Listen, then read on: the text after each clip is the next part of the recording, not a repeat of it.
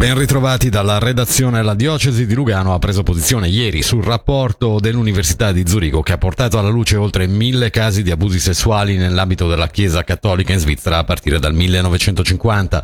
Cinque i casi in Ticino dal 2019 ad oggi. Federica Bassi ha chiesto a Monsignor Alain de Remy come intende procedere ora per evitare nuovi casi di questo tipo. Quando ci sono sospetti è orribile, bisogna che le cose siano chiare. Lei come amministratore apostolico, in particolare vista l'evidenza emersa dal rapporto, che cosa intende fare per la diocesi in termini proprio di passi concreti? Si renderà disponibile per parlare con le vittime, cercherà di implementare altri servizi, risorse permettendo ovviamente, che cosa farà? Sì, sì, altre risorse, cioè la possibilità per la gente che ha qualcosa da dire di farlo a un ente come la LAV che collaborerà con noi ma senza di noi, in modo indipendente, ma potranno inviare anche il rapporto su una situazione di vittima a Zurigo per il risarcimento, per esempio, lo potranno fare loro, la LAV, direttamente.